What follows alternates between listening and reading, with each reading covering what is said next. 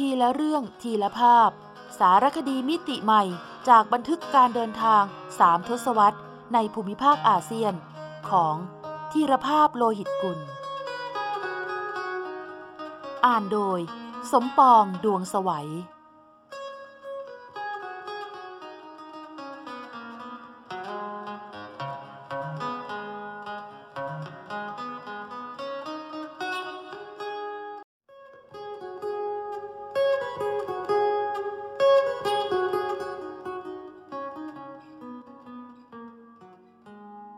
โขงนาทีสีทันดอนท่องอนุภูมิภาคลุ่มแม่น้ำโขง ณ ที่ราบสูงหลังคาโลก ถึงดินดอนสามเหลี่ยมปากแม่น้ำ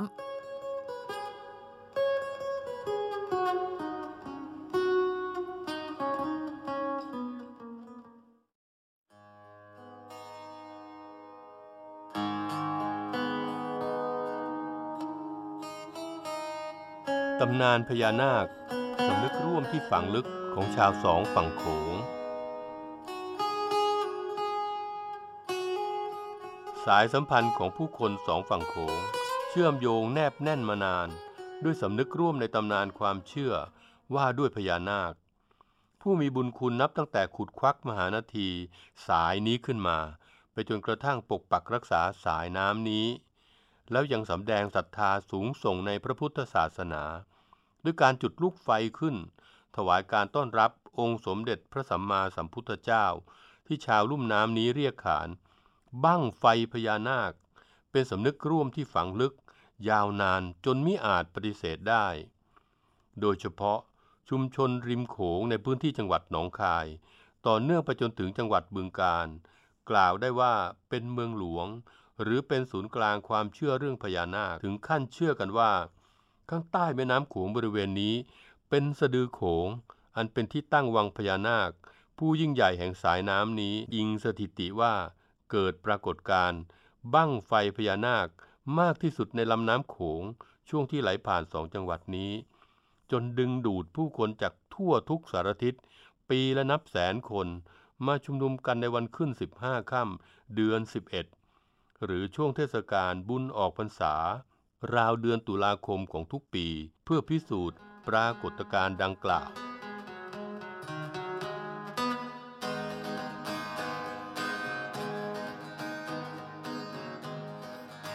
ไทยลาวจัดอยู่ในกลุ่มชาติพันธุ์เดียวกันที่เรียกว่า กลุ่มตระกูลภาษาไทยลาว อีกทั้งมีประวัติชัดแจ้งว่า ชาวไทยอีสานกับชาวลาวเป็นญาติพี่น้องกันจริง ๆ จึงน่าสนใจว่า ในขณะที่ริมน้ำโขงฝั่งไทย มีกิจกรรมตามความเชื่อเรื่องพญานาคเกิดขึ้นมากมาย แล้วทางฝั่งลาวมีหลักฐานอะไรบ่งบอกถึงความเชื่อในตำนานพญานาคหรือไม่ ที่เมืองปากซัน เมืองเอกของแขวงบริคำไซประเทศลาว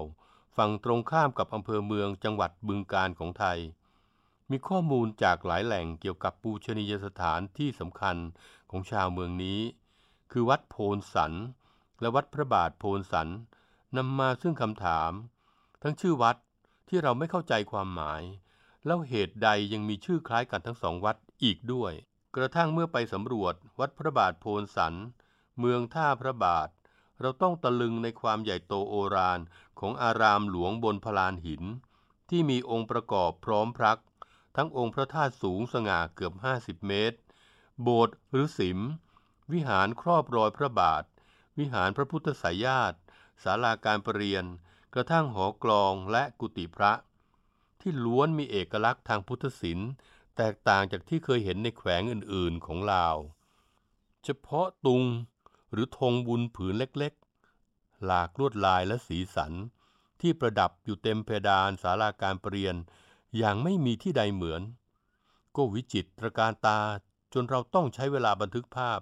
และพินิษพิจารณากันอยู่นาน จนตระหนักว่า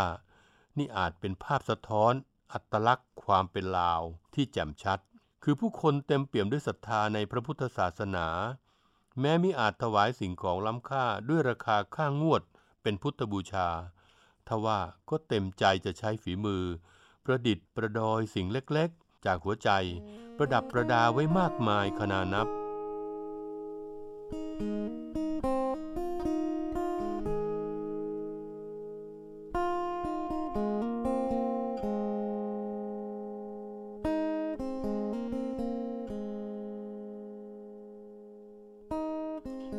านปูนปั้นประดับรอบองค์พระธาตุกว้างถึง 10 เมตร ที่แม้จะสัมผัสได้ว่าเป็นฝีมือช่างท้องถิ่น แต่ก็งดงาม น่ารัก และเป็นตัวของตัวเอง ไม่ว่าจะเป็นปูนปั้นรูปเทวดา ช้างเอราวัณภาพพุทธประวัติ ไปจนกระทั่งภาพพระอินทร์ดีดพินสามสาย ให้เจ้าชายสิทธัตถะตระหนักถึง มัชชิมาปฏิปทา หรือการเดินสายกลาง ที่ใครได้เห็นต่างมีรอยยิ้ม ด้วยรู้สึกว่า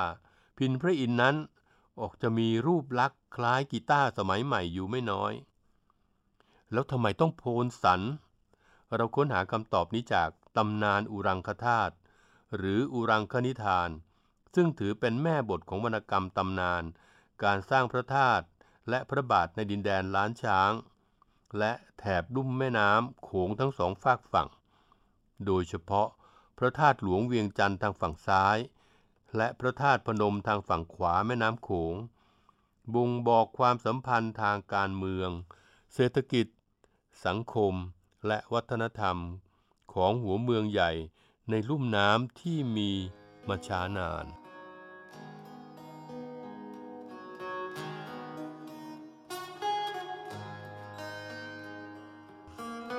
ความตอนหนึ่งกล่าวถึงพุทธตำนานตอนที่พระพุทธเจ้า เสด็จเลียบริมฝั่งโขง ไปโปรดสัตว์ถึงบริเวณที่เป็นแขวงบริคำไซของลาววันนี้ มีพญานาคสองตน อาราธนาให้ทรงพักฉันพัตตาหารเพนที่นี่ โดยสุขหัตถีนาค ได้อธิษฐานตนให้มีลำตัวยาวห้าร้อยวา มีกำลังแรงดั่งช้างสารนับร้อย แล้วกวาดเอาดินทรายพูนขึ้นเป็นโพนหรือเนินดินสูงใหญ่ ถวายให้พระพุทธองค์ ประทับนั่งฉันเพนแล้วยังขดตัวล้อมเนินดินไว้ พร้อมกับแผ่พังพานออกเป็นนาคเจ็ดเสียนบังแดด บังลมให้พระพุทธองค์ ขณะนั้นเองมีกาขาวส่งเสียงร้องขึ้น จึงทรงมีพุทธธรรมนายว่า ภายภาคหน้า ดินแดนนี้จะเจริญรุ่งเรืองด้วยพระพุทธศาสนา ผู้คนอยู่เย็นเป็นสุข บริบูรณ์ทั้งข้าวปลาธัญญาหาร ทรัพย์สินเงินทอง แล้วทรงแสดงพระธรรมเทศนา โปรดจนพระยานาคทั้งสอง เลื่อมใสศรัทธา น้อมนำเอาพระรัตนตรัยเป็นที่พึ่ง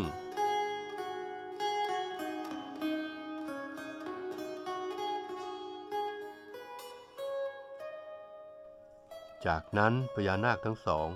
ได้อธิษฐานเนรมิตตนให้มีเสียนเป็นช้างเผือก แล้วทูลขอรอยพระบาทไว้เป็นที่สักการะบูชา จึงทรงประทับรอยพระบาทไว้บนพลานหิน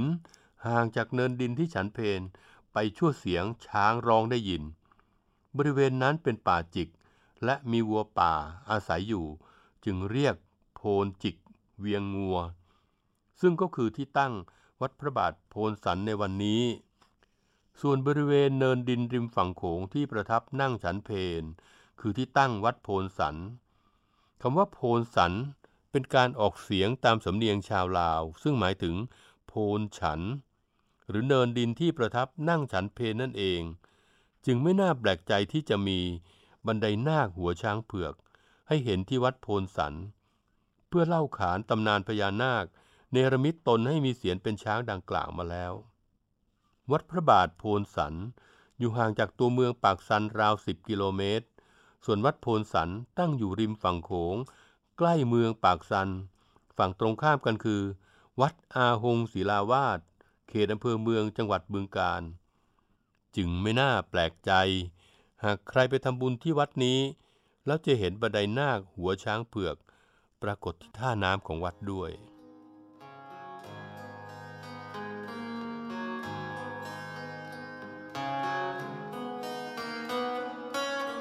และยิ่งไม่น่าแปลกใจที่ทำไมทั้งไทยลาวสองฝั่งโขงบริเวณนี้ จึงเชื่อว่า ข้างใต้แก่งกลางลำโขงที่ชื่อ แก่งอาหง คือสะดือโขง หรือจุดที่ลึกที่สุดของแม่น้ำโขง อันเป็นที่ตั้งวังพญานาค ผู้ยิ่งใหญ่แห่งสายน้ำนี้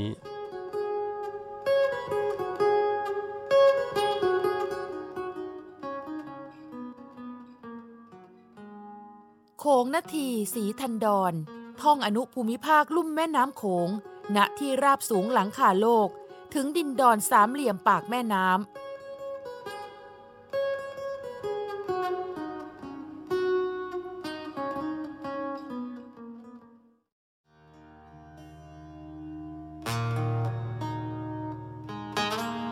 สะดือโขง ณ แก่งอาหง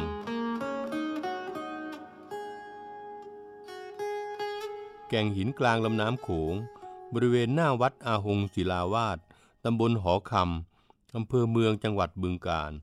ถูกเรียกขานมาเนิ่นนานว่า แก่งอาหง ฝั่งตรงกันข้ามคือวัดโพนสันเมืองปากสัน แขวงบริคำไซสปปลาว ความกว้างของลำโขงบริเวณนี้ราว 300 เมตร ในฤดูแล้ง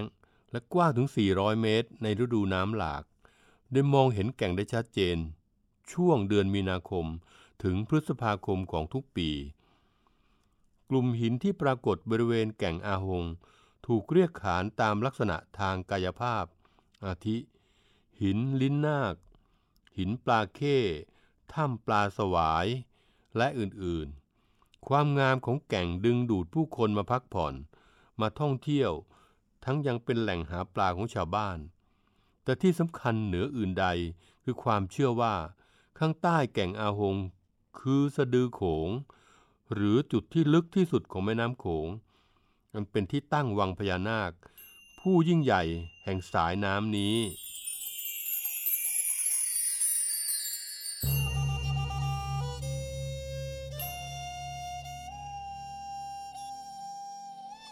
มีคำร่ำลือแบบปากต่อปากว่า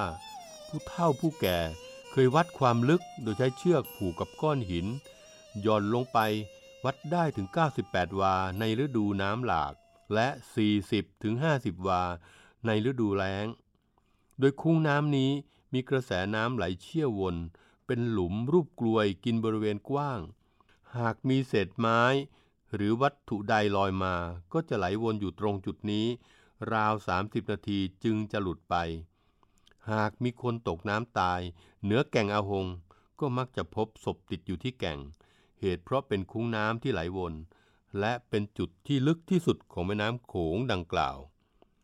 ทั้งยังเป็นแหล่งอาศัยของปลาน้ำจืดขนาดใหญ่ที่สุดในโลก คือปลาบึก ตามคำร่ำลือว่า ตอนดึกๆของฤดูน้ำหลาก ชาวบ้านมักจะได้ยินเสียงคล้ายมีคนลงเล่นน้ำโขง เสียงดังตูมตามอยู่ราวสองสามชั่วโมง เชื่อกันว่าเป็นเสียงปลาบึกกำลังผสมพันธุ์กัน ด้วยบริเวณนั้นมีความลึก อีกทั้งปลาบึกกินตะไคร่น้ำเป็นอาหาร ใต้น้ำบริเวณแก่งอหง มีโขดหินมากมาย และมีถ้ำใหญ่ ระบบนิเวศมีความสมบูรณ์ จึงเป็นแหล่งที่มีปลาบึกชุกชุมมากจุดหนึ่งของลำโขง ผนวกกับความเชื่อว่า สะดือโขงเป็นวังพญานาค จึงเป็นจุดที่ชาวบ้านและนักท่องเที่ยว นิยมมาชมปรากฏการณ์บั้งไฟพญานาค ตามความเชื่อว่าเป็นลูกไฟที่พญานาคทรงขึ้นมาถวายการต้อนรับองค์สมเด็จสัมมาสัมพุทธเจ้า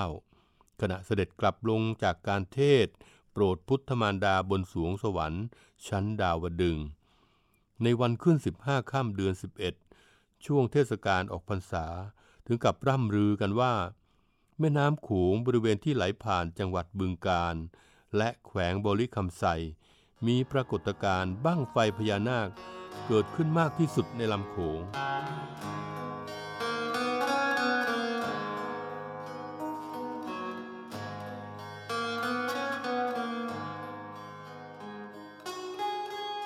แม้จะมีข้อโต้แย้งว่า ค่าเฉลี่ยความลึกของแม่น้ำโขง ช่วงที่ไหลผ่านจังหวัดหนองคายและบึงกาฬไม่น่าจะลึกถึง 98 วา หรือเกินร้อยเมตร แต่ควรจะอยู่ที่ระยะ10ถึง20 เมตร ตามสถิติของหน่วยเรือรักษาความสงบเรียบร้อย ตามลำแม่น้ำโขง หรือนอรอขอ และในทางวิทยาศาสตร์ บั้งไฟพญานาคเป็นปรากฏการณ์ธรรมชาติ อันเกิดจากการสะสมตัวของซากพืชในหลุมที่พื้นล่างของลำน้ำโขง เกิดปฏิกิริยากลายเป็นลูกไฟพุ่งขึ้นมาเหนือน้ำมากกว่าจะเกิดจากพญานาค ทว่าก็ยากจะลบล้างความเชื่อแต่อดีตการของชาวลุ่มน้ำโขงทั้งสองฝากฝั่งนี้ไปได้ ตัวอย่างเช่น เมื่อวันที่ 23 มิถุนายน พศ 2554 มีชาวบ้านจังหวัดหนองคาย พบวัตถุประหลาดที่ติดมากับก้อนหินในแม่น้ำโขง ลักษณะเป็นก้อนขาวขุ่นผิวครุขระ เนื้อนิ่มคล้ายฟองน้ำมีควันพวยพุ่งขึ้นมาตลอดเวลา ครั้นเมื่อแห้งจะมีไฟลุกติดขึ้นมาได้เอง ท่ามกลางความงุนงง สงสัยของเจ้าหน้าที่บ้านเมือง มีเสียงโจดจันของชาวบ้านสองฝั่งโขงว่า วัตถุประหลาดก้อนนั้น เป็นชิ้นส่วนสำคัญของบ้างไฟพญานาค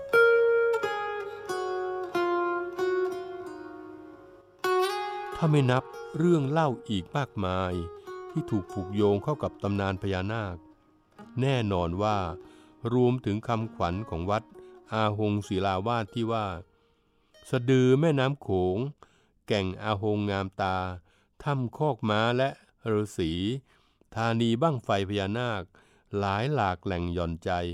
หลวงพ่อใหญ่คุวานันอรหันต์แห่งปวงชน และถึงแม้จะมีข้อโต้แย้งทางวิชาการว่า จุดที่ลึกที่สุดของแม่น้ำโขง ไม่น่าจะอยู่ในบริเวณนี้ แต่ด้วยพลังแห่งความเชื่อถือศรัทธาที่สืบทอดกันมานานที่ริมฝั่งโขง เขตวัดอาหงศิลาวาสจึงปรากฏป้ายประกาศเป็นภาษาไทย และภาษาอังกฤษชัดเจนว่า จุดชมสะดือน้ำโขงลึก 200 เมตร The Navel of แม่โขง The Deepest of โขง River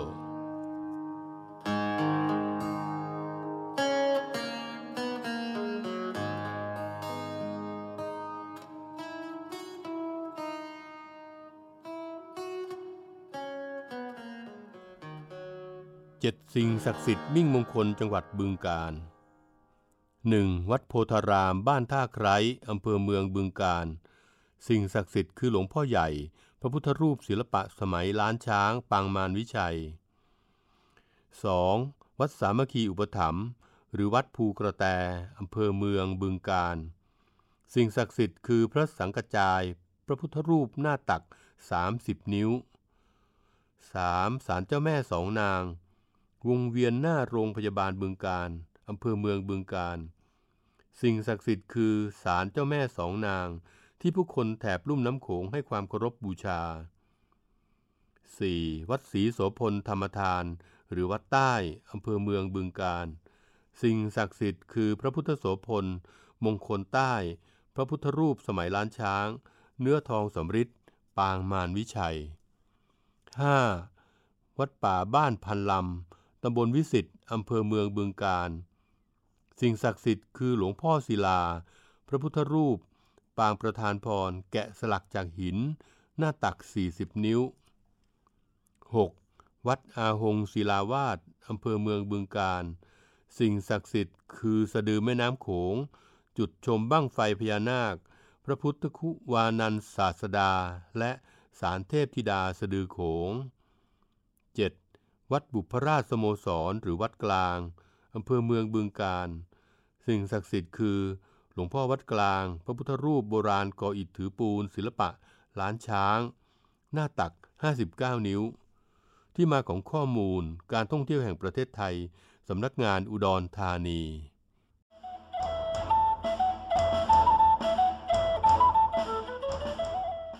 ซอกแซกอาเซียน ทุกซอกทุกมุมของอาเซียน มีเรื่องราวที่ค้นหาได้ไม่รู้จบ โดย กิติมาพรจิตราธร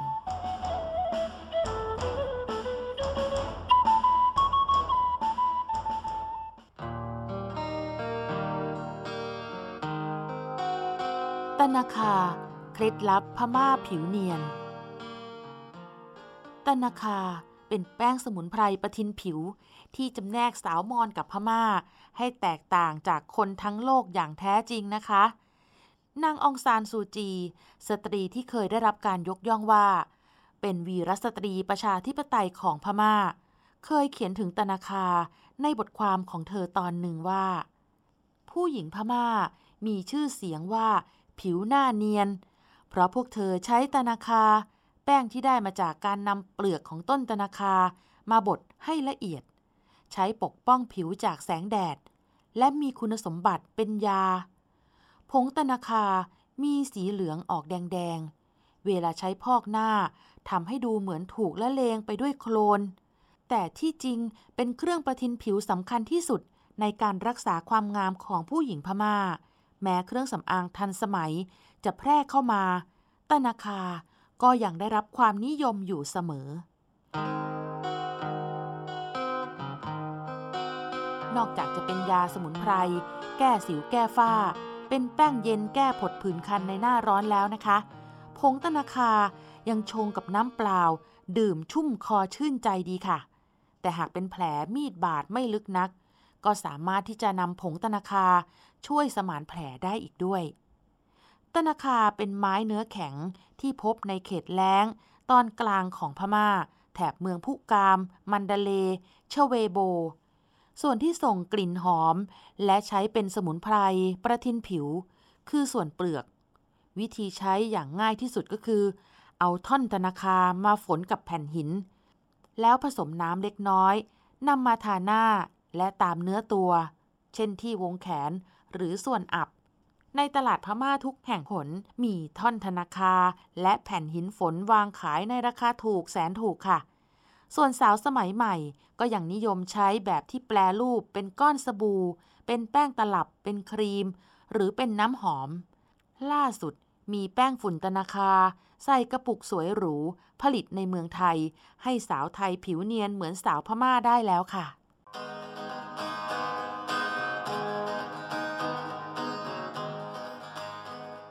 ทีละเรื่องทีละภาพ สารคดีมิติใหม่จากบันทึกการเดินทางสามทศวรรษ ในภูมิภาคอาเซียน ของธีรภาพโลหิตกุล สร้างสารรค์ดนตรีโดย นิพนธ์เรียบเรียง และบุญชัย ชุนหรักโชต